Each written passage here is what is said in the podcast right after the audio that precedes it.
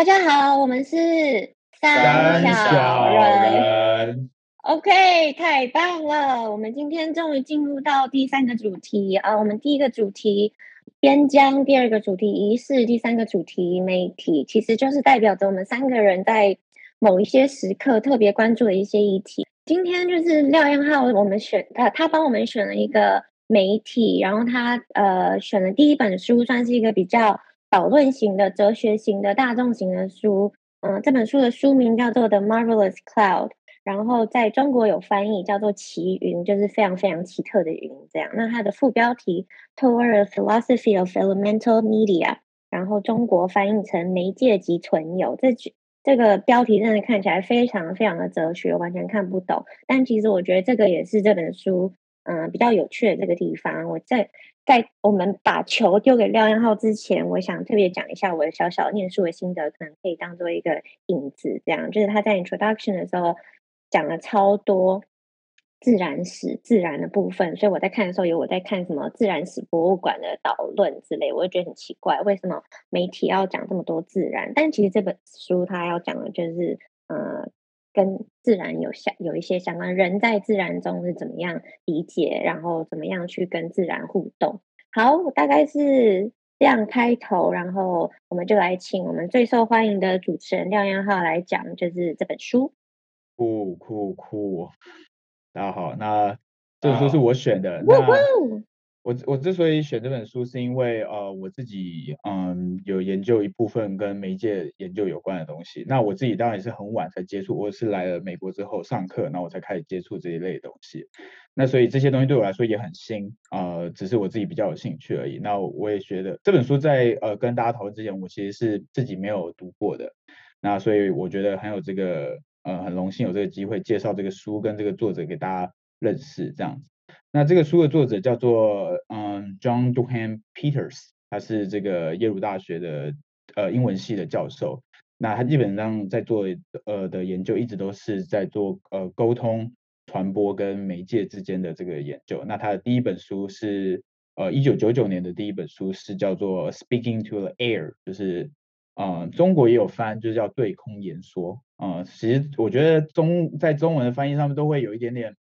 呃，落差。Yeah，尤其是如果你读呃英文跟中文，你都会感受到这个落差。不过我们可以等下有机会再说。那这个一九九九年这本书《对空言说》或 Speaking to the Air，它基本上讲的就是一个有点像是传播观念的这个思想史的研究，就是从呃苏格拉底到柏拉图，一直一直讲到二十世纪的这个关于传播这件事情的观念是怎么样变化的。那在这本书里面已经展现了跟现我们今天谈的这本书叫做《The Marvelous Cloud》这个书有一个一样的特色，就是它非常的呃旁征博引，它是一个会一直引用各式各样东西的一个学者。那呃虽然它旁征博引，但是它的我个人读起来，它的英文的文笔是非常的好。那我觉得一个好的特色之一，就是我后来总结归纳出来的一个特色之一，就是你必须在呃。你的推论之后呢，写一个很漂亮的结尾短句。我的意思就是说，你可能写一句话，可是那句话就是很可能有点 poetic，就有点诗意，但是你你你你可能借由这句话，你可以很比较理解前面的总结。比如说他会说，呃，像是呃，写作像是我们航行在语言之间的一艘船这一类的话，哇，不知道你在讲什么。但是如果你前面有稍微的说明了。然后你加上了这句话，就会很有印象，也很很让人家记得你在说什么。那我觉得这是他写作很好的地方。那所以呃，我刚刚讲的这个，从最早这本书你可以看到两个特色，第一个就是呃旁征博引，第二个就是虽然如此，但依然很文字优美而清楚。那这本书的 Marvelous Cloud，就是我觉得它那呃中间已经过了呃呃呃十几年，快二十年，十十六年，对。过了十六年之后，他他在耶鲁大学也已经是一个德高望重的学者，他是一个传播学界非常非常有名的学者。他在什么系啊？呃，他在 English Department 英文系，但是呃，他他其实很晚才到耶鲁来，他是二零一七年才到耶鲁来的。那他其实在此之前，应该如果我没记错，在呃 University of Iowa，那爱荷华是一个很有名的传播学研究的重重镇。那甚至我们系上的老师，就是我自己是念东亚系，所以我们系上的老师这个 Aaron Giroux，他是这个日本电影研究的，也是呃非常重要的人物。那他也是他的学生。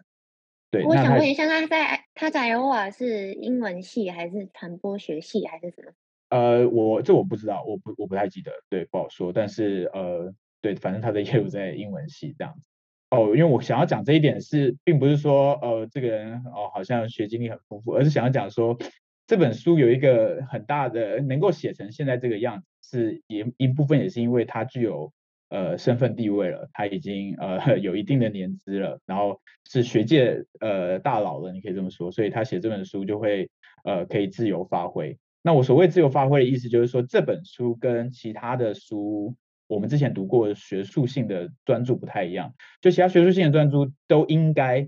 会有一个呃明确的论点，然后一直发展这个论点下去，或者每一章至少有一个论点，然后彼此关联。但这本书就是它确实也有论点，但是就像曼竹说的，他一开始就跟你讲自然，所以你一开始。并不太确定知道这个论点是什么，或者说跟媒介的关系是什么。但是，嗯，就是呃，你随着读的过程中，你会发现，哦，他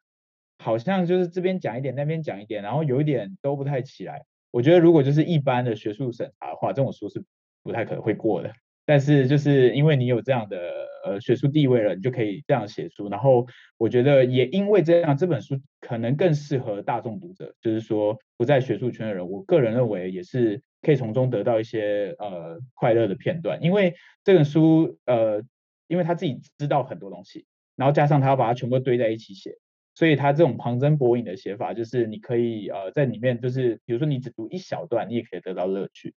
所以这本书的导论其实他一开始就讲了，就是说嗯。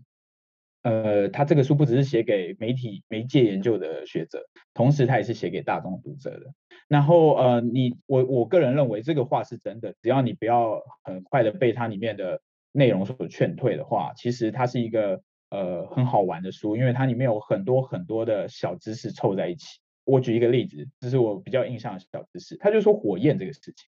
他说火焰是就是在北京故宫的外面，就是呃呃他们会。为了为了避免火灾，因为以前都是木造，很多木造建，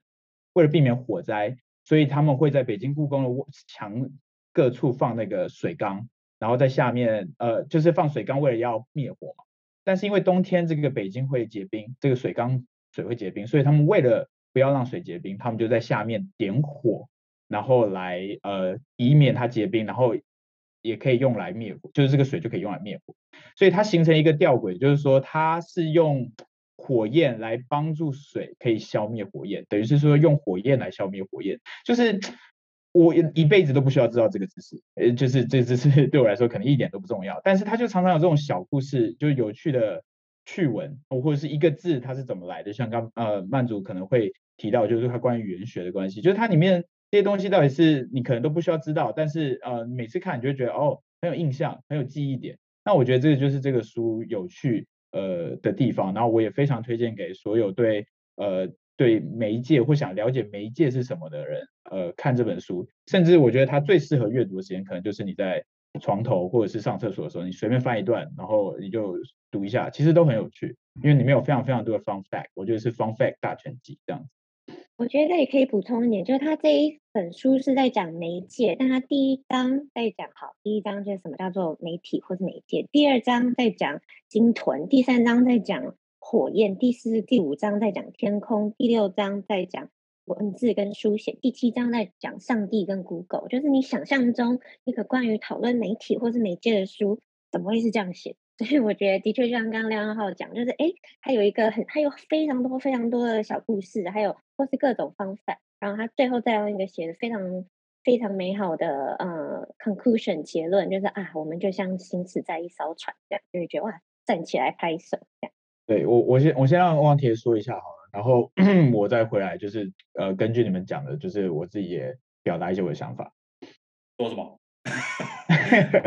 就是说你你读这个书的呃、哦、感想啊，哦、可能因为它不像一般的、哦。我以为我们要先 summary，不用 summary 吗？哦，对、嗯，因为这本书太零散了，就是我觉得我们可以随意发挥。我觉得刚刚你提到像像这曼竹提到那个语言学，我我觉得看里面有一段是不是特别有意思？它它里面它里面那边是在讲海豚，但是第二章讲海豚的部分。那可是它里面稍微提到的就是关于中间，因为他在某一章，在他 introduction 里面，它的标题就是呃 medias res，right？那个就是关于居中，中文好像翻居中之地吧。然后它里面在讲海豚的部分有提到那个部分，所以他提到一个字，他他提到 interest，他其那个不是重点，他只他就一个挂号，他就说 interest 是他他的应该是希腊文还是拉丁文嘛？是 interac interace，right？你们记得吗？那那我不记得，抱歉。然后那个 ace 就是说，那意思就是说 inter 就是中间嘛，之间，那 ace 好像也就是两个 party，这就是在哒哒哒之间的意思，所以那个叫做 interest。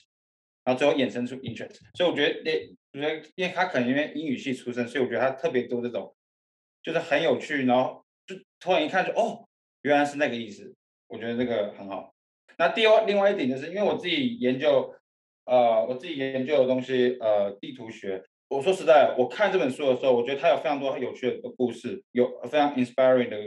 观点，但是它有，但是它的主要的 argument 对我来说并没有特别新奇，因为。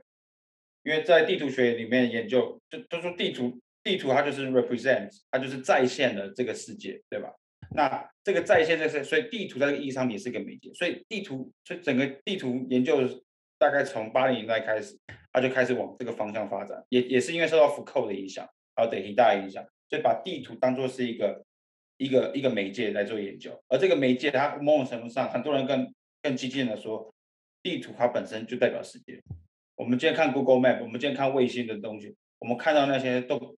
那些东西就是代表这个世界，我们没办法从一个全知的角度去理解，所以研究地图、研究媒介的意义在这里。那所以我看完这本书，它的 argument 本身它并没有给我太大的冲击，不过它给我蛮多的，我觉得很有趣的这样子的故事，让我觉得，我觉得我觉得很有很利于我反思啊，尤其是在像像我刚提到 interest 那部分，然后关于它里面提到了什么是 media。就刚燕浩提到，他说他是一个，他他希望他他是从一个哲学人类学的角度来理解什么是媒介嘛。那所以他里面很有趣的讨论到火啊、风啊、呃、鲸豚啊之类的东西。那也就是说，他我觉得他改变了我之前就即使我知道道理，但是他如果把它应用到把这个道理，就是什么东西都是媒介的这个道理应用到一切的时候，我之前没有特别想过。但是经过他的这样子的解释，我大概可以理解什么样的东西是。什么叫做火、鲸豚，还有各种有的没有的机器，都是都是媒介。OK，我们看看曼竹他呃曼竹举手啊。对，因为我刚你刚刚说火什么，我可以补充还有天空这样。对，我刚刚有举手想要发言，因为我刚以为你讲，我刚以为你讲上帝。我觉得好，你们两个刚刚欧阳提前跟亮浩通说什么？曼竹说什么语言学？那个是我们刚刚在讨论的时候讲的啦。我们刚刚开始录音以后，我还没有提到语言学。OK，OK，就是好，忘记了。好，我觉得我觉得这里我也可以补充一下，就是语言学，就是他在嗯，为什么语言学在这本书呃，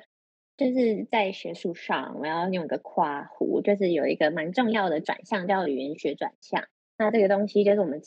之前也有讲过一些，那我觉得这本书也是很明显，就只有语言学转向的问题，呃，不是问题，它是一个语言学转向的产物。这样，那为什么语言学在这本书里面很重要呢？除了他有提到很多语言学大师啊、诠释学大师啊等等，就是因为其实他的 introduction 就在讲说，我们对于 media 这个字的想法，可能就会非常的，嗯、呃，什么电视啊、网络啊、声音啊、文字啊这些，但他在跟你讲说。其实到非常非常晚近，可能是十九、十八、二十，就是近现代，我们对于 media 这个字的想法才变成现在这个样子。在那之前，一直都是所谓的媒介。所以我觉得这个书蛮有，就我们刚刚的对话，我自己的想法也是，就是我们看到 media 可能会想到媒体，但是如果说我们把 media 翻译成媒介，那有很多问题，就是我们就觉得啊，全部都是常识，因为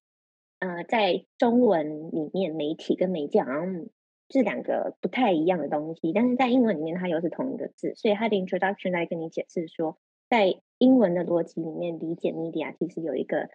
比较长的理解是像媒介那样的翻译，呃它的字的意思比较像是媒介，然后后来可能到了十九二十世纪突然变成了媒体。大概我想要讲的补充说明的语言学部分是这样，那就是。嗯，所以这本书的中文翻译它也是叫媒介及存有。然后刚刚廖元浩、欧阳婷也在讲到，呃，media 他们自己翻译都是讲媒介，不是媒体。但是其实这本书要跟你讲的重点就是，呃，media 其实有媒介的意思，而且这个媒介是呃我们身为人在这个世界中感受到的、创造的所有东西，其实都可以理解成媒介，而不是比较 narrow 的理解是媒体这样。就我我延续了这个说法，然后我我统合一下这个书，因为呃，因为这个书是我选的，我觉得呃呃，我这个责任来让大家大概了解一下，就是我们一开始没有 summarize，是因为这本书很难 summarize。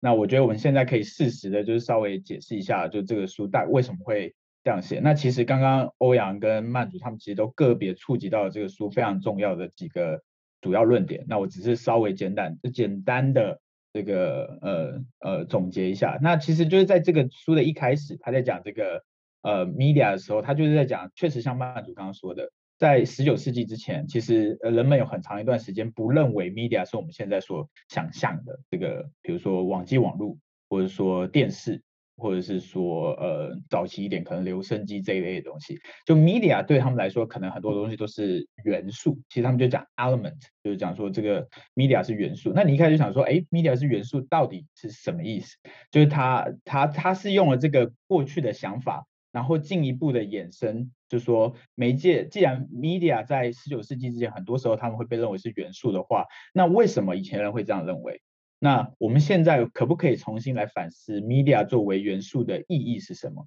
所以这本书是这样子展开的，就是说，那元素当然我们可以很容易想到，不就是自然元素吗？比如说风啊、水啊、土啊、火啊这些的，就是或者是呃，在中文里面有时候说五五行，就是金木水火土这些东西都是自然元素。所以它其实是借由这一个过去关于媒介的想法，重新来思考我们跟呃这个自然。之间的关系，那我认为这个书基于我刚刚讲的这一点，其实有两个比较核心的重点，那也是刚刚欧阳婷姐有提到的，就是呃所谓的哲学人类学。那听起来很玄啊，就什么叫哲学人类学？你听过经济人类学，你听过社会人类学，你听过呃爱情人类学，那到底什么叫哲学人类学？它基本的干观念就是说，呃人类学就是在研究人类是什么的一个学问，那哲学人类学就是从哲学的角度来研究人类是什么。那什么叫做从哲学的角度来研究人类是什么呢？就是说，我们可以怎么想，我们可以怎么思考人类是什么样的东西。所以它其实有点像是呃，我对于我们呃人类是什么这个学科本身的一个反思。所以它进一步的就谈的其实就是说，我们存在的意义是什么？你可以这么讲。基本上我们可以把它简单的归纳成这个问题。那我觉得这本书也是在这一点上很有突破，因为以前以前我们讲的 media，就像我刚刚讲的，我们常常会想到的是网际网路，常常会想到的是电视等等其他的东西，但是我们没有想过，如果我们把它跟呃存在这个问题一起思考的话，它可以拓展到各方各面。这也就是曼曼祖刚刚说的，其实他这本书包含这么多的东西，就是因为他想要讲媒介无所不在，它是我们存在的一个根本条件。这是我觉得它的第一个大论点，这个。那第二个就是我觉得比较特别的是，呃，他他谈基础设施，那英文就叫 infrastructure。他的意思是说，呃，我们站在这个土地上，这个土地承载了我们，就好像媒介承载了某一种讯息一样。所以其实你这样想，土地它当然可以是一个媒介。那土地它作为一种基础设施，我们已经习以为常了，但我们却不会呃觉得呃这有什么这有什么值得思考的。而这本书就是要去让你。意识到这些东西并不是那么理所当然，所以为什么他从第一章导论之后，他马上要接到第二章在讲鲸豚？就你会觉得谈媒介为什么要谈鲸豚呢？就是因为鲸豚是跟我们一样拥有非常高智商的生物，可是他们跟人类却有非常非常多身体上的不一样，或者他们呃处所所处在的环境也不一样。就是呃明显的他们在水里面，那我们在陆地上，光是这一点，我们所呃所被承载的那个媒介不同，就产生了两种完全不一样的文化。那一般的读者听到这里可能觉得，干这不是废话吗？就是这这有什么好说的？但是它就是正是借由这两个处在不同的媒介环境，处在不同的基础设施里面的。生物来思考我们自身，那是因为我们已经太习以为常我们周遭了，而我们没有办法去反思这些周遭对我们来说的意义是什么。所以这个书从第二章思考了鲸豚跟海洋的关系，回来反思我们跟我们在这个世界上的特殊性之后，它就一路的开展下来。所以有第三章讲火焰，作为我们第一个可以操控，以及人类之甚至人类之所以为人类的一个很重要的媒介，以及呃第四章第五第五章在讲天空，他在讲天空作为一个媒介的时候，其实非常的笼统，但他其实基本上要讲的就是两件事情，其实就是呃人们可以掌握了时间这件事情，所以里面谈到很多的。历法呀，然后或者是呃呃日晷啊这些东西，其实就是说人们怎么去观察天空，然后运以及人们怎么依照天天自然的规律去呃嗯整理人类自自己的秩序这样子这一类的东西。然后最后谈的两章六七章呢，就是第六章是讲脸跟书，所以他当然是在有趣的在应用 Facebook 这个东西，他就讲说哦。脸本身是一个媒介，但是你你可能没有想过这件事情，以及书就是 writing，这是比较呃在媒介研究里面比较常谈到的问题，就是写作工具，写作这件事情作为一个呃媒介这件事情，这是他第六章比较处理传统的问题，然后第七章他才回到了这个 Google，就是做 Google 跟神学的关系，就是说如 Google 已经无所不包啊，所有的知识都涵盖里面了，那如果说神学也是也是在研究一种。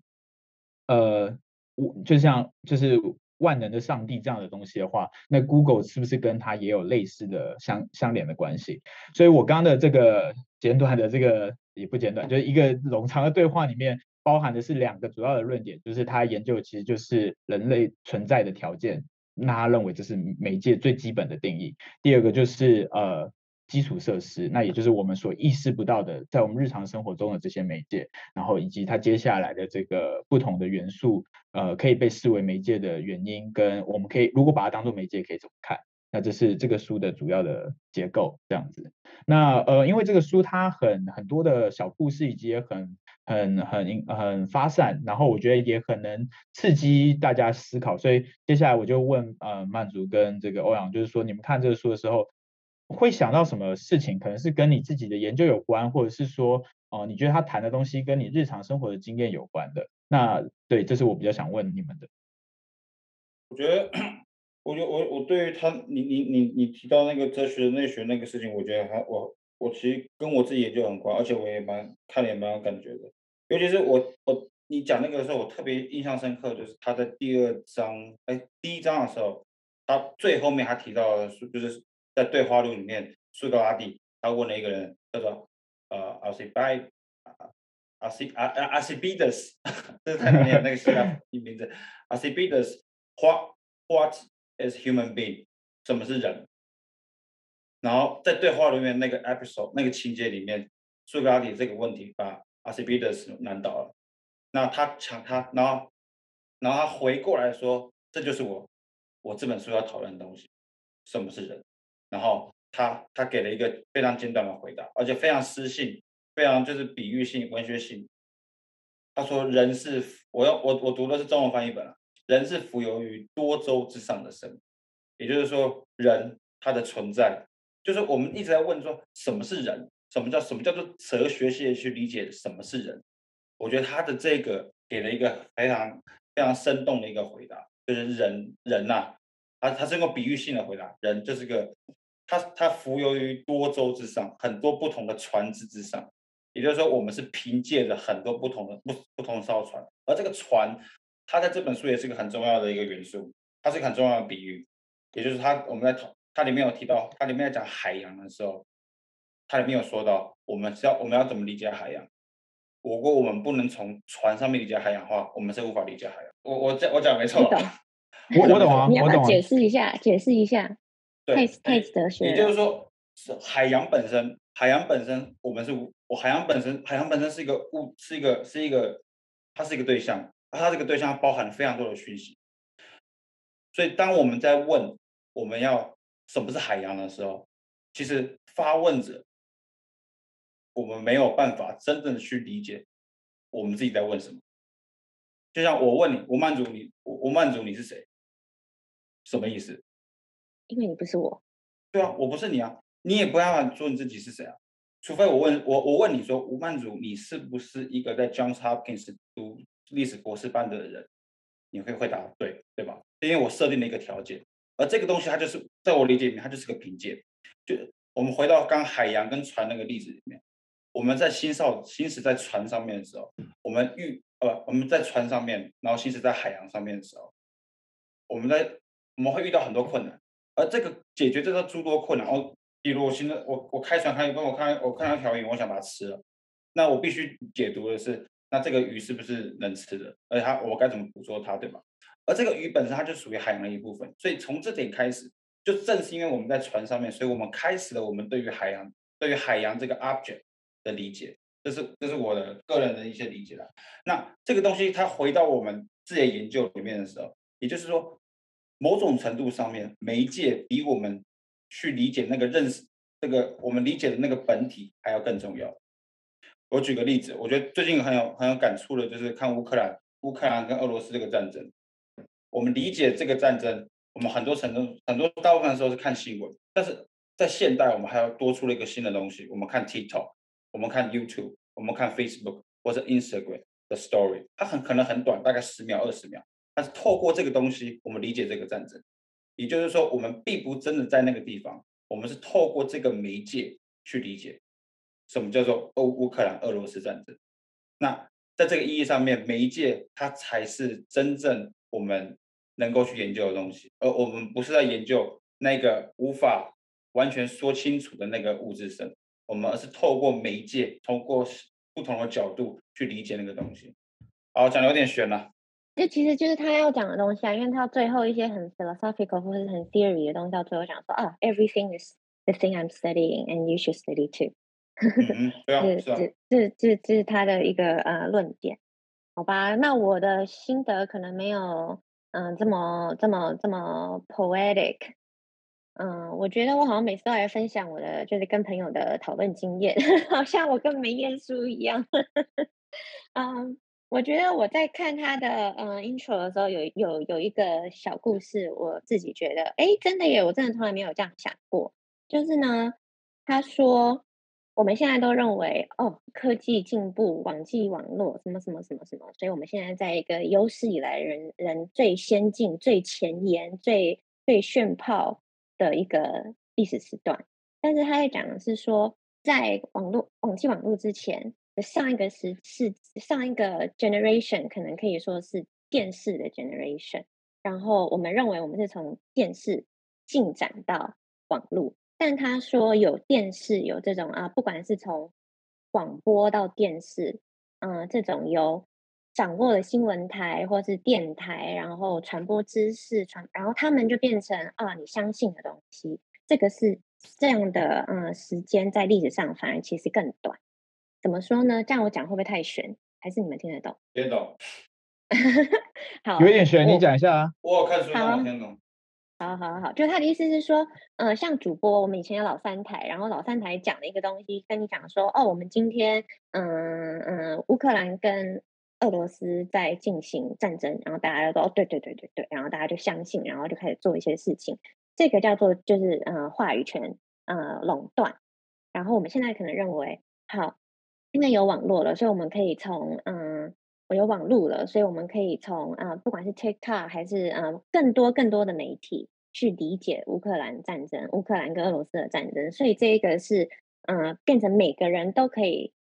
有自己的方法去接触嗯、以前被垄断的知识。我们认为这可能是一个进步，但是其实他要说的是，在电台跟电视之前的。嗯，我们对于知识或是讯息的理解，可能都是这样哦。譬如说，皇帝以前就是可能有有有有一个有一个诏书好了，哎，结果其实大部分人都不知道啊，或者是说啊、有一个皇帝，然后他呃给了很多人去各省各乡去去说这个诏书，然后我们理解的就是用我们所谓的自媒体的方式，每个人可以自己去诠释皇帝的诏书，所以。他要讲的是，我们认为我们现在好像在一个很前沿、很先进、非常 modern、modern，全世界最炫，呃，整个历史时代最炫的一个时期，就是我们每个人都有自己的方式跟自己的管道去解释事实，像我们现在做 podcast 一样，我们也是有一个管道，然后在在不管是宣传还是呃，只是简单的说，就是我们现在。想要跟大家说的知识，这也算是自媒体的一种，对不对？但其实这种嗯、呃，理解知识的、理解彼此的，或者跟彼此接触的方式，其实是长久以来都是这样的。这样可以理解吗？对，完全完全懂。好，太好了。我我我觉得我我想要，我就再一次，我我就想要讲，呃，刚刚汪婷姐跟曼竹讲的话，我觉得他们讲的就是都提到这些书的重点，其实就是他们读的都比我好。那我觉得，呃，刚刚汪婷姐讲的就是说船跟海洋的关系，确实就是一开始听起来很复杂，但是其实他想要讲的是我刚刚在讲的这个跟基础设施一样的关系。什么意思呢？就是说，呃，你想想看，你是一个古老的人。在没有船之前，海对你来说意义是什么？OK，你跳进去游泳，可是你游没多久，你总是要退回来，因为就没有这些潜水设备或者是泳装可以，或者是等等其他的帮助你适应海洋的东西，对吧？所以海对你来说就是一片呃你不能理解的东西。但自从有了船之后，我们的船出去了，你在船上你可以远行了。然后就像婷姐刚刚说，你可能要捕鱼，你开始对海有其他的不同的知识。你在这个船上，你可能要面对这个天然的气候。呃，海的这个波涛汹涌等等的，海这时候对你来说有了意义，也就是说他，他用这一个故事或用这个比喻来告诉你，如果没有媒介的话，就是嗯、其实有很多东西你是不能理解的，而它跟你有一个遥远的距离，而我们之所以跟这些事情都有关系，其实中间都透过了某一种媒介，所以他为什么会说媒介像是一个存在一样的定义，就是如果没有这个东西，我们并不能了解那些这个世界就是散落各地的东西，我们并不理解。他们彼此之间，可是有了媒介之后，我们可以了解这个意义。那我觉得这也带出了这个书很重要的一点，就是技术这件事情。我们很少想，呃，在呃谈哲学或者在谈这个媒介的时候，很有时候会忘记了技术。当然，就是在媒介研究里面，技术是很常很常想到的啊。但我自己在我碰到媒介研究之前，我很少想到技术跟哲学到底有什么关系。而这是一个简单的说法，就是嗯、如果如果你一直在坐在一张椅子上，呃，然后你都觉得没有什么问题，你就会把它当做理所当然。但有一天你会意识到这个椅子是因为它可能坏掉了，对吧？就如果它有一天脚断了，然后发现哎，只有三只脚，我不能坐这张椅子，你会忽然意识到这个东西的它的本质是什么？你会意识到哦，原来椅子是有四只脚才能坐着的东西啊。就是在此之前，它太自然了，你根本不会去思考这个问题。那它，我这边谈到它跟技术的关系也是一样，就是你拿着一个拿着某一个呃，比如锤子，你拿着锤子，然后你你可以用它。如果锤子一直没有坏的话，你根本不会想到，你想到的就是我要盖一个房子，所以我要拿这个锤子。一直要到这个锤子坏了，它没有办法帮助你盖房子，你才想到原来这个东西这么重要。这个东西其实它的功能是把钉子钉进去。帮助我盖好这个房子，所以这个中间的这个东西一直被我们忽略了，但是它一直要到它坏掉的那个瞬间，我们才意识到。我觉得你可以把这整本书都当做在讲那个坏掉的状态，就是在讲那个坏掉的锤子。这整本书都在告诉你，其实中间这个东西它是之之之必要之呃呃，就是它是有非常非常重要的意义，而我们却一直没有忽略，我没有意识它。所以你可以说它在帮你搞坏所有东西，它在帮你搞坏火焰。帮你搞坏天空，帮你搞坏电，呃，帮你帮你搞坏呃书写，然后让你去意识到，哦，原来这些事情对我们来说的重要性。这是我觉得汪婷刚刚提到的最最棒的一个 insight，就是也是这个书提供给我们的，我们去思考那个坏掉的锤子，这是第一点我想要讲。第二点是曼竹刚刚讲这个呃关于这个电视机，呃，我们一度以为是很呃就是这种权威式的这种知识，以为是。呃，很很正常的，但其实我们网际网络可能跟过去更像，对吧？刚刚的这个说法大概是这个样子。但我觉得很有趣，其实这是一个呃，我有一种特别的研究取径，叫做媒介考古学，它叫 Media Archaeology。那它到底在讲什么呢？他讲的就是说，我们现在习以为常，比如说 VR，或比如说呃网际网络这些事情，其实并不是二十世纪才有的新观念。比如说虚拟实境，早在十八、十九世纪的时候，大家就在思考这件事情了。那所以其实媒介考古学的一个主要研究就是说，我们应该往回过去看，其实他们当时的人遇到了类似的在媒介上面的问题，而他们怎么在他们那个时代去解决那样的问题。那你如果是这样想的话，你就会发现现在的很多东西都并不是新东西，它在过去都已经被人家谈过。或者是思考过，那其实这整本书一贯穿的整本书的这些小故事里面，其实一直是这样。他为什么一直讲一些古代的一些资讯或知识？为什么一直讲一些 fun fact？他其实是想要把这些东西告诉你，你现在在思考的很多问题，其实在过去都曾经有过，而他们也有他们的解决方案，他们也有他们时代的问题。然后，那他们这个这个思考或是这个甚至已经消失的思考，也就是说，可能他们发明一些东西已经不见了。那这样的思考怎么回过来帮助我们面对我们现在，比如说 VR 或网际网络的问题？那这本书的另外一个贡献之一，也确实是他谈了很多这一类的过去的这个呃所拥有的这些媒介的问题。那我觉得这样，曼竹刚刚跟欧阳，就是他们两个都提到了呃呃这个我我自己研究最感兴趣的地方，也就是呃。关于过去人们怎么思考事情，关于思考关于媒介的问题，以及关于呃这个技术性的问题，这两件事情都是我觉得我会被带领到媒介研究这个领域上面的一个很重要的方向。因为呃我自己以前研究过思想的历史，所以我会觉得哦、呃、很多我很在意那些人们的观念的变化。可是我们常常会忽略了就是呃技术或者是媒介这种很物质性的，我们一般就是就就像我刚刚讲铁锤。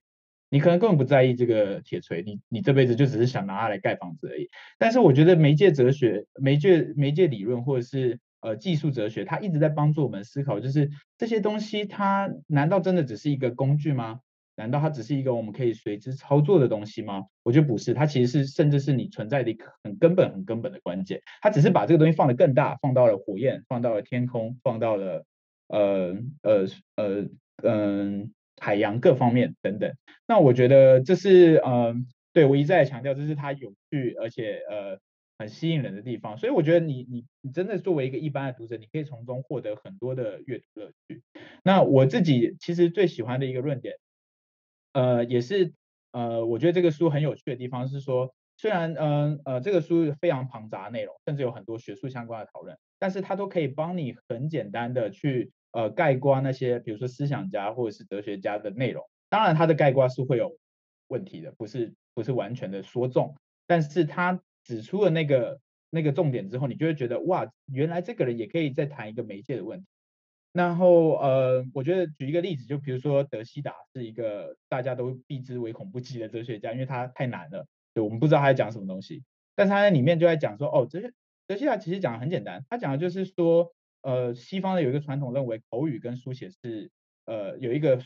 呃附属关系，书写永远附属在口语之下，因为他们相信呃呃在场的现在就在的这种口语传达彼此之间的这种亲密关系是最重要的，最能传递人类心灵的东西。但是书写因为透过了一层东西就不亲密了，不够呃直接传递。那德希达就是要批判这一点，他告诉你书写本身有它的重要性。OK，他讲完了，那当然呢，德德希达专家就不满嘛，就说你在在乱扯。但是从这个角度，你就可以想象，其实德希达的这种哲学也可以是一个媒介的哲学，对吧？因为他在谈的就是书写这件事情。所以我们你只要这样想，你只要拐一个弯，你就会发现，其实什么事情确实都是媒介的这个呃跟媒介有关的东西。所以我觉得读这本书有点像是在开天眼。比如说我们看到有有最近很流行，就是说，比如说你你如果对性别有意识的话。你我们会说开性别眼，就是你对于什么事情，你都会发现性别在这中间呃消失了，而我们应该在意。那我觉得这本书它像是一个开媒介眼一样，就是你看了这个书之后，你会发现哦、其实很多事情这个这个中间状态是很重要的，甚至我们的身体本身也是一个这样中间状态的东西。什么意思呢？就是我们接触到了一张桌子，然后我感知到它是一张桌子，这中间传递的过程。呃，可能是几百亿毫秒，我不太确定啊，就是就可能是非常非常短的时间，在它中间必然有一个传输的过程在你的身体里面，所以这个传输的过程，只是因为我们人类太愚笨了，我们没有办法意识到这中间是有落差的，我们就一直觉得哦，我碰到这个桌子，我就知道这是桌子了，但其实这中间也是透过了一个传输，我们才开始想象这一张桌子。那我觉得他就是在把这些事情一直在揭露给你看，你可以重新去思考媒介到底是什么。那这是我觉得，呃，这个书很有趣的地方，它整理了过去的哲学家的东西，但是用一个非常简练的语言，然后带你去思考，呃，我们从我们从从来没有仔细思考过的。我想这应该也是呃曼竹或者是欧阳在读这个书的感受吧，就是看到不一样的东西。我这里可以补充一个，他解释这一大就是一个，我觉得。我自己看也觉得很 Q 的地方，哎，然后顺便我分享这个例子，就可以让各位听的听众知道他在写这本书的时候有多么的风趣，多么的看着书觉得哦，有很多可以对话的地方。就他在讲书写跟语言跟文字的时候，刚刚亮浩就是说，嗯，Derrida 可能要讲的是文字它本身书写本身也有力量，然后他举例就是 but 这个字，就是在英文里面，但是 but 跟屁股 but 在发音里面是一样的。当然，我们可以在说话的语境里面去分分辨这两个字，嗯、呃，是不同的。但是如果我们用看的 but 跟 butt，我们一看就知道，他在讲一个是但是，一个是屁股，所以他他用嗯、呃、这个、呃、好像很大众、很浅显易懂的方式去解释。对，大，然后呢，就是嗯，我觉得还蛮蛮可爱的，就是让我的的确知道，哎，真的耶，文字书写它本身就去说，呃，回过头来形塑口说跟语言，这个是他解释 data 的方式。那我刚刚就是然后在讲一些啊、什么 infrastructure 的时候，我有小小的举一个手，就是我觉得，嗯、我自己在念这本书的时候，一个蛮大的收获，蛮大的收获，就是当当初廖浩在选说，哦，他要讲媒体。然后我就说哈，什么是媒体？我好像没有念过任何一个跟媒体有关的书，我真的不知道，在我念过的书里面，我要怎么样去选一个，嗯，我们三个人都有时间看，三个人都有兴趣，但又符合主题的一本书。结果我才看了 intro 这本书的 intro，我就决定，哦，我我整个嗯资格考里面念过我最喜欢的一本书，他是我人生的偶像，也是我们约翰霍普金斯的校友，他就是。他的那一本书对我启发很深，然后他在讲的是，呃，如果在学术史上面我们要帮他放 hashtag 的话，他会是环境史，他会是物质史的这本书，竟然其实他在讲的东西也是媒介媒体，然后然而我从来没有想到，那这本书呃之后会再介绍，但他在讲的就是不同的两个文化的人在一个。呃，环境里面，他们怎么样去利用这个环境，然后去理解这个环境，进而影响到他们对彼此的认识。这种就是一个呃，如果我们念了这本书，然后理解 media 可以这样，可以用这种方式理解 media 的话，那一本书完全就可以放在呃这个主题里面讨论。但是在念这本书之前，我可能没有想过，哦，原来自然人对于环境的应用，嗯、对于科技，嗯、这些东西，我可能就会想到学术的方面，我不会想到啊。其实那些都是人生活在世界上的一种方式，然后我们讨论的是这些方式可能回过头来影响到，嗯，我们对于自身的认识，对于他人的认识，这样。我讲一个，我讲一个我的感想好了，也就是说，我觉得刚刚两位提到，刚刚燕浩提到这个思想史，因为我自己以前也做思想史的嘛，然后我觉得它里面有一个很有趣的一个，他要提到一点，就是说他认为整个西方来。来自于被西方影响的整个现代学术圈太过重视于观念这个东西了。那原因就是因为柏拉图柏拉图学派对于整个西方思想界以及现就乃至于整个现代学术界的重大影响。比如说，我们对于观念这件事情，到底那个东西是什么？什么是海？什么是网络？什么是 media？这件事情太过在意。所以他他认为他他引用另外一个技术哲学的的的一个学者，我忘记名字了的论点。他认为，真正改变世界不是这些去探究观念的，虽然这些观讨讨论观念的人也很重要，但是他认为有另外他我们应该从另外一个角度，也是从工程师的角度来理解这件事情。比如说，工程师是什么？工程师就是那些真的把东西做出来的人。他不论不论是你那个什么曹公圳，我把这个这个他我们台湾我们南部有个曹公圳，以前工程师他们把这个圳修好。还是乃至于我们现在说做了一些电脑，乃至于大型的建筑、大型的各种各种基建的高速公路、铁路这样的这种计划，工程师就是把这些东西创造出来的人，让它能够实现。而他那个技术哲学家强调，我们应该从这个角度来理解历史，而不是去过分的强调观念如何观念的变迁，而是强调人是怎么样透过物质形塑物质，然后来发挥创造力，然后来来去推使。进历史进步，而我讲到这个原因，就是因为我觉得这个跟我觉得他也很一开始我看的时候，我我不知道，我觉得这个观念很有趣，但是我不知道他为什么要讲这个，我我有点连不太起来。但直到刚刚刚刚两位的我听两位讨论的时候，我才想到啊，就是关于物质，因为他我记得他导论里面有提到物质性，物质性这个东西很重要，就是我们怎么样把物质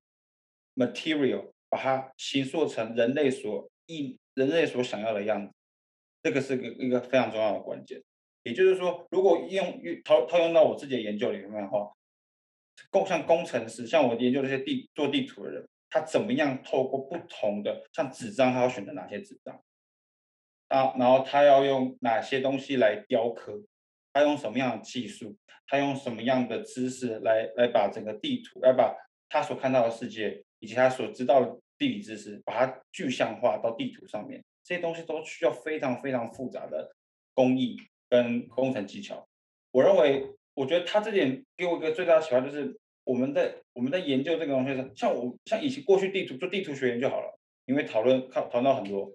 皇帝的意志，就像我们之前看那个礼部的书的时候一样，就是我们讨论到大清大清的礼仪的建构，我们讲他作者讲了很多关于皇帝的意志，但是如果我们从媒介的角度来说的话，重重要的反而是那些创造的人，对吧？那我们套用到物质上面来说。这些物这些工程师他是如何用他不同的物质以及包含像 machine 技术，然后把东西全部变成一个他想要的样子，这个东西才是重点。那我觉得这个东西是我觉得是很有趣的，尤其是它里面还有提到一个事情，就是要揭露。刚刚还有提到揭露这个词，我我它它里面应该是用德文对吧？那是德文对吧？因为那个是受海德格影响的一个观念对吧？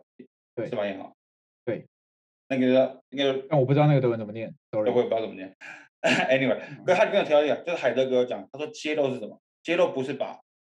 一个像这个手机，我我用台布把它盖起来，然后把布掀开来，然后我看到这个手机，我这叫揭露。他说不是，他说揭露是把一个被隐藏的东西用另外一种方式呈现出来，那个叫揭露，也就是把它的特质真的以我们能够理解的方式来呈现出来。我觉得物质性这个东西很重要，也就是说，物质是我们把如何把观念，就像我们像人以前的二战的时候，那些人他是为了去英国同盟同盟国，他是为了去破解德国的密码，德国的的的的战争使用所用的那个那个电报密码，而而开始去发明，他开始开始去改造计算机，他是为了去达到这个目的，所以才有了这个机器。但是没有这个机器，这个结果一无所，就是完全没有那个，不会有那个结果。所以从这个媒介来去理解他达到那个东西，这个东西才是最重要的。我讲的有点，因为每次讲到讲到就很玄。哎，我觉得很好玩。我觉得很好玩是在说，你不觉得我们今天谈话的方式就很像这个书吗？就是我们就是其实是随着这个书讲，因为这个书就是这边讲一点，那边讲一点。然后我觉得我们这边我今天也是，就是如果观众听众就是如果你真的觉得有一点。呃，没有组织的话，很抱歉，但这个书也是这样。但是不代表我们今天讲的话就没有意义，不是吗？就是我觉得，我我真的就像我刚刚说的，你这个 podcast 跟这个书一样，你可能很适合你睡前，你真的想睡觉，你听一听你睡着了，没关系。但是如果你从中得到了任何一点呃有趣的或是感兴趣的地方，然后你愿意把这本书拿起来看一下，我觉得就我觉得这个 podcast 就成功了，就跟这个书非常成功一样。那我我我想要提一下我最后的感想，就是我觉得。呃，里面里面，因为对于一个有在读一些媒介研究的人来说，它真的是一个非常博大精深的书，是因为在于说，它真的像我刚刚讲，它整理了很多人的东西，然后用一个很简单的语言，甚至有一点诗意的语言，让你很有记忆点的把这些东西准备起来。那它是一个非常方便的地方。那在这里面，其中我刚刚谈到很重要一环，也是汪田刚刚谈到很重要一环，是技术哲学的问题。那当然，技术哲学，如果你有读过。相关的东西的话，里面最有名的人叫一个人叫 Bernard Stiegler，他是一个很有名很有名的技术哲学家。但不是重点，我也不是想谈这个哲学家到底有多有名，我想谈的是里面他引用的另外一个人，这就是为什么这个书会这么复杂，原因他是引用接引用。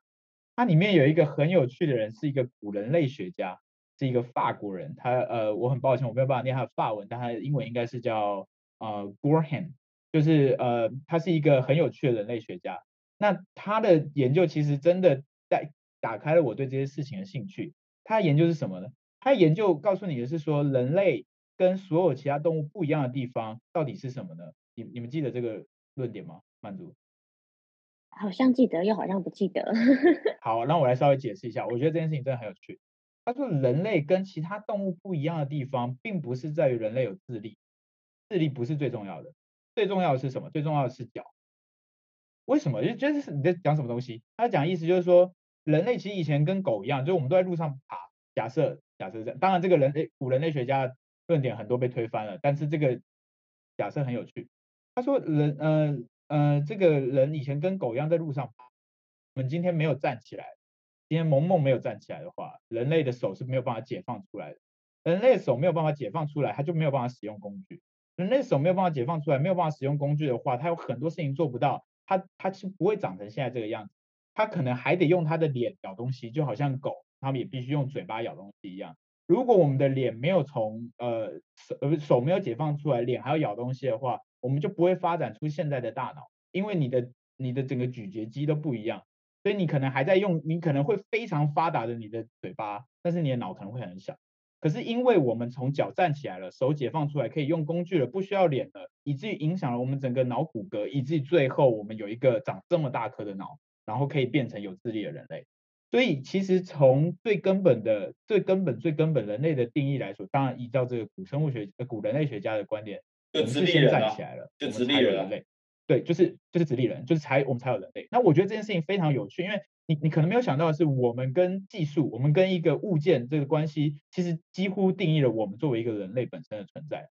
那我刚刚讲的这个 Bernard Steger，他虽然是一个很复杂的哲学家，但他最有趣的，他最常引用的其实是希腊里面的一个古典的故事，就是在讲这个普罗米修斯跟他呃呃跟他的哥哥的故事。这个故事在讲什么呢？就是他跟他哥哥在就是。呃，上帝让他们，我我不太确定是不是上帝啊，但是就是他们在创造各种事情的各种万物的时候呢，呃，他赋予了所有动物都有一些不同的能力，呃，比如说老虎可以跑得很快又强而有力，然后呃，兔子可以跳或者什么的，就是每一个动物都有能力，就是人类特别蠢，因为他哥哥忘，他哥哥叫做分完了，他说他说他把所有能力分完了，他哥应该叫 Iremus，我对不起，我很忘记他哥哥的名字了，他哥哥忘了他。所以他哥哥的名字其实是遗忘的意思，在希腊那个意思里面，他其实遗忘，他哥忘了，他哥就没有把任何能力分给人类。所以普罗米修斯他很可怜，他就跑去偷火，然后回来就是给人类使用。所以人类有了火焰，人类有了这个技术，所以他变成了人类。所以在在 Bernard Stiegler 这个研究里面，他其实想要讲的就是说，我们并不是呃人类创造了技术，人类。有能力操纵技术，而是技术重新定义了我们。有了这个火焰，我们成为人类，成为不同于其他动物的东西。当然，他是用这个呃神希腊神话来讲这个技术呃跟我们的关系。但是我重新的在思考，就是我们生活之中有这么这么多的跟技术有关的面向，那这都是呃你可以去思考自己自己作为一个人到底怎么样跟技术发生关系。我觉得我们刚刚讲的都是很古远的，无论是哲学或者是呃古人类学。我觉得你可以讲一个，对，现在想一个例子，很简单，你就想，如果今天没有手机帮你记得这么多东西，没有手机帮你查 Google Map，你你甚至都不知道怎么好好去找一个地方吃饭，你没有手机帮你记录这些资讯，甚至不要说手机，你今天没有一张纸帮你把东西写下来，你可能就忘了，对吧？所以就是其实这个东西的这外部的东西，其实并没有我们想的那么外，它其实一直都跟我们紧密的连接在一起。而我们却很少去思考它的意义是什么，我们就这么放过去了。所以我觉得媒介跟技术哲学在这个地方达到了一个呃共识，就是他们都相信中间的这个呃承载物这个工具是对于我们来说有根本性的定义。那我觉得呃这是这个书博大精深之处，也是它有趣的地方，更是它带领我走向了研究呃媒介或技术这一类问题的主要的一个关键。我觉得也也就像是说以前。以前有一个有一个有一个论点，我一直无法理解。这个论点是说，媒体讯息这个东西，它也必须，它也应该是历史的一部分。那什么意思呢？也就是说，那种学派会认为是说，过去的历史研究，像历史研究好了，不管是历史研究还是社会学研究，它会把我们所用的文献当做这个讯息的承载。也就是说，我要怎么理解十九世纪的总理衙门？那我就去看总理衙门档案。对吧？但是，然后从总理衙门档案里面，我们创造出一种，应该是什么？用比较学术一点话讲，理想型的总理衙门。但是他他那个强调讯息的重要性的那个学派是强调，就是说，那些讯息本身也在影响总理衙门是什么？也就是说，像我们以报纸来说哈，如果当时的报纸，他们可能有人对总理衙门有批评，然后这件事情得到了朝廷的认可，那他就间接的影响了某一种。某一个总理衙门内部的运作方式，那它整个改变了什么是什么是总理衙门，或者说战争好了，像像今天最乌克兰跟俄罗斯的这个战争最特别的地方就是媒体力量很大，对吧？就是媒就是他们一直在各两方人马都在都在他们不同的社交平台上面，不管说你说宣传也好，还是怎么样，还是释放讯息也好，但是这些不同的讯息的释放出来，都某某程某种程度上影响了战争的走向。也就是说，关于我我我我我觉得最有趣就是这这一点，就是这个我以前一直无法理解，但是我看了这部书之后，我觉得我很有，我觉得我很好的，因为它提供了太多有趣的案子例子，还有比喻了，所以让我对于这个事情这个道理本身也比较理解了。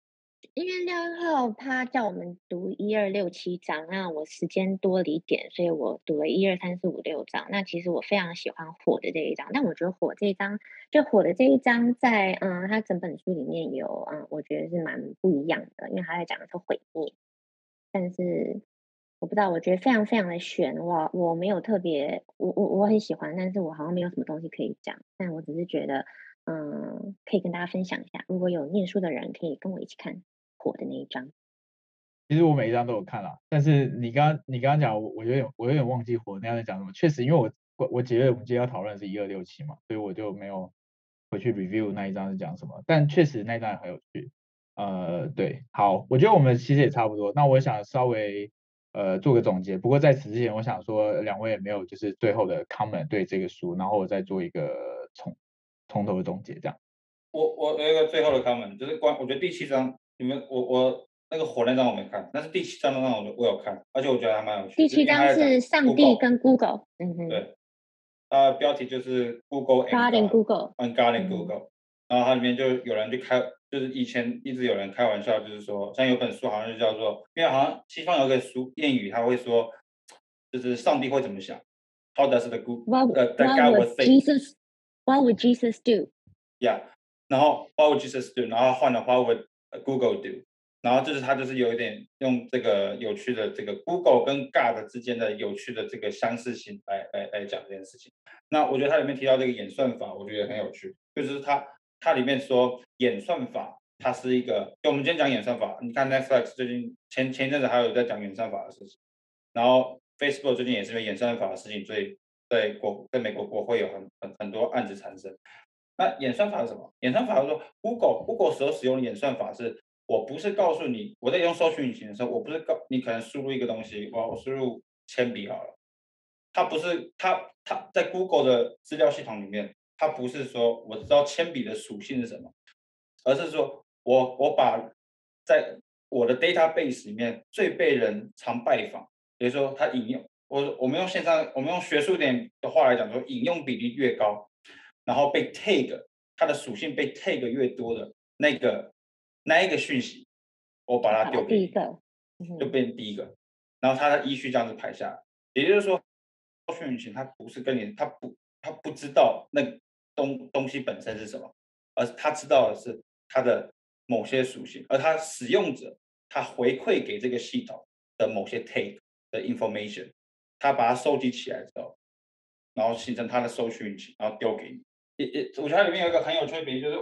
我们人人都一直在模仿上帝，而上帝他是一个对上帝，假设上帝他创造了一切，也也意味着上帝对一切有一切的的所有的讯息都有。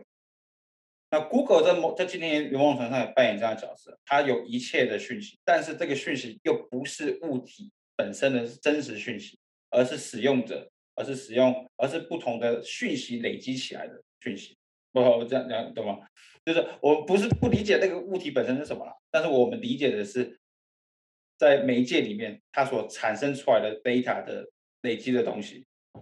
所以补充一下，我觉得这，我觉得刚刚汪婷也讲，就是我想到他用的那个很精妙的结语是什么？就不是说他就是写了一大堆论证之后，他会讲一个很精妙、很诗性的结语。他刚刚讲汪婷也讲那一段，他就在讲说，就像雨雨，我们在研究的不是那些呃雨雨掉落在地上的雨滴。我们不用研究每一滴雨滴是怎么来的，我们要研究的是这些雨滴它变成了水流，它流到哪里去，借此来理解这个地面。他说 Google 就是这样操作的。我们在研究的不是雨滴本身，而是研究那个水流，研究那个水流所反映出来的地形啊，大概是这样的结论。嗯，所以我觉得他他讲他那边挺有很有趣啊，慢走慢走，我讲太多，我讲太玄了。曼竹没有什么要讲的，啊，曼竹觉得很 enlighten。哈哈哈哈，曼竹可爱，那 OK 好，那如果曼竹没有那个最后要说的，你可以随时补充。我只是想说，我稍微做一个总结。我们今天其实已经讲很多了啊、我我我非常推荐大家看这个书，因为这个书就像我们刚刚讲的，从一开始鲸豚讲到鲸豚到底跟为什么可以用来反思我们人类的状况，包包括鲸豚没有手，所以它没有办法做东西。那人类可以做东西，那我们刚刚已经讲了很多做东西对于我们人类意义了。所以，呃，鲸豚的没有手，可是它拥有这么高的智商，它它会有什么样不一样的处境？从这种动物学的角度开始，然后到最后，刚刚汪婷也讲的 Google 跟神学的关系。这这个书它，你你没有想到一个媒介就要去包含古人古生古人类学、动物学、神学，或是 Google 资讯科技等等各方面的。我可以说这本书是是无所不包，你几乎能想到的话题。呃，在里面多多少少都找得到至少一两个 case 来讲，所以这个人真的是呃呃广纳四海，就是什么东西他都他都说到一点。那他当然这么做，我刚刚一开始说了，这是一个呃功成名就的教授可以这么做。但另外一方面在，在呃方法方法论上面呢，也就是说他为什么这么做上面，呃其实他有他自己的理由，就好像在讲呃，因为他认为呃哲学就是这样的东西，哲学有一种做法就是。我收集所有的资料，然后我呈现给你看，然后这是一种处理哲学的方法。呃，你同不同意另当别论，但这是他的立场。那他不是唯一一个这样做的人。我们常常知道的，呃，或者是文青很爱的这个本雅明，本雅明，他也是这么做的。他的拱廊街计划从头到尾就是呃超过一千笔、一千页的这个资料搜寻。那他并没有提出说呃完美的论证。但是难道我们会说本雅明不算是一个哲学家吗？啊、这真的是依照个人来决定。但我想告诉你的是说，呃，他这么广罗四海，其实非常对，我觉得非常对一般的读者很友善。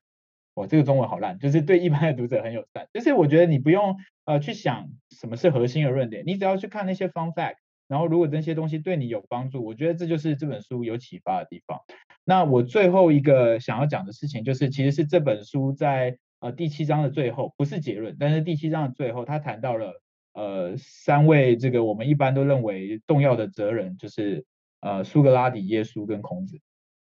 那他比较这三个，当然这个比较是很概括性的比较，他不没有完全的了解孔子啊、苏格拉底或耶稣。但他里面就讲到了这三个人，他们都没有留下自己的东西，他们的他们的说法都是被别人记录的。那难道是他们不会这么做吗？不是，他们都是非常有能力的呃有知识的人。但他们选择不这么做，所以他们不留下这个 media，不留下这个，他们只说而不留下书写，是有意识的选择。然后呃，这已经很有趣了，因为他整本书都在讲 media，media，media，最后告诉你说他们没有 media。第二点，他在讲的就是说，这三个人的另外一个共同特色是，他们都不害怕死亡。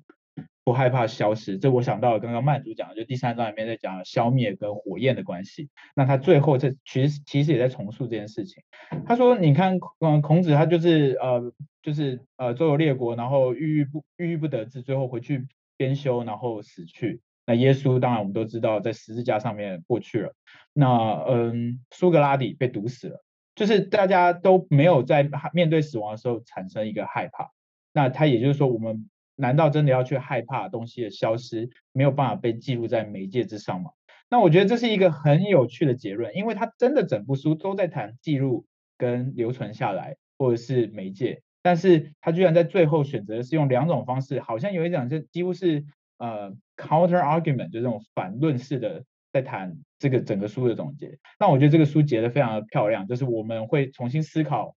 那从死亡、从消失当中。我们又怎么去思考这个保留的存在、保留了时间的这个媒介呢？那我觉得，呃，这个书结得很好。那我也希望我们今天，呃，也可以结得很好，在今天的讨论里面。那，呃，对，这是我最后的感想。嗯，好哦。那我们下一次，下一次应该是欧阳婷姐吧？欧阳婷姐选书。对，呃，下次的书是跟时事比较相关的书是。呃，一位学者在密西根大学教书的学者叫 Valerie Cavelson，然后他研究的叫做 Cartography of Southern the land and its mean 呃 meanings in 17th century Russia，然后所以他谈的是十七世纪的俄罗斯，呃，俄罗斯帝国时期它的一些地图学的一些计划，那这里面有包含到就像是乌克兰。到底属不属于 Russia。那当然，乌克兰当时是是 Russia 一部分，但是但是当时他在这个国族建造的过程中，地图学在里面扮演很重要的角色。就像你刚刚你你，如果当时你就殖民地的话，你画英你画英格兰，你画 Britain，他他他可能他就只是包含不列颠群岛而已，但是他其实他当时的领地非常非常大。也就是说，当时要怎么理解什么是我们这个 nation，以及什么是他者，或者他或者他可能是殖民地。当时会有，当时在画地图的时候会有这样的反复的这样这种讨论，这个讨论是非常政治性的，不过也是非常有趣的地方。所以我觉得，但是我们下下礼拜会讨论书。下下一次还是下礼拜？对，我们现在现在美国是春暖花春暖花开的春天，呃，我们呃每天都在嗯一下二十度，一下八度，我这边啦，巴尔的摩这边。就每天都不知道要怎么 怎么穿衣服，但我下礼拜就要去找廖阳浩了，我非常开心。我计划了三次要去要去耶鲁吸一下常春藤的空气，结果都失败。希望这一次可以成功，然后也希望可以赶快在三个人一起，呃，在同一个地方这样录音，好像比较好玩。那我这一次我我觉得讨论蛮蛮热烈的，虽然曼主好像嗯总是没有讲很多话，但是也是向两位学习到不少东西。没有，你说到重点啊，你说的都是重点。我在剪你的，呃，剪你的这个 狗尾续貂而已啊。OK，好，好，我希望我们下次录录呃录音的时候，已经没有太多令人难过的消息。好，好，嗯，那我们就这样了，谢谢大家，拜拜，拜拜，拜拜。